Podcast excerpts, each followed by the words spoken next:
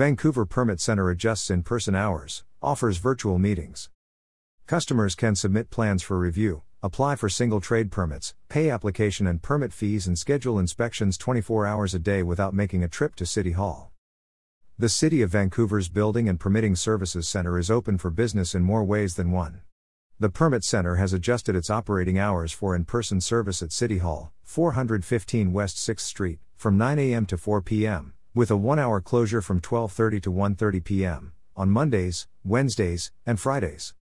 On Tuesdays and Thursdays, the Permit Center now offers 30 minute online appointments through Microsoft Teams. Customers can easily schedule and join virtual meetings from any device cell phone, tablet, laptop, and desktop.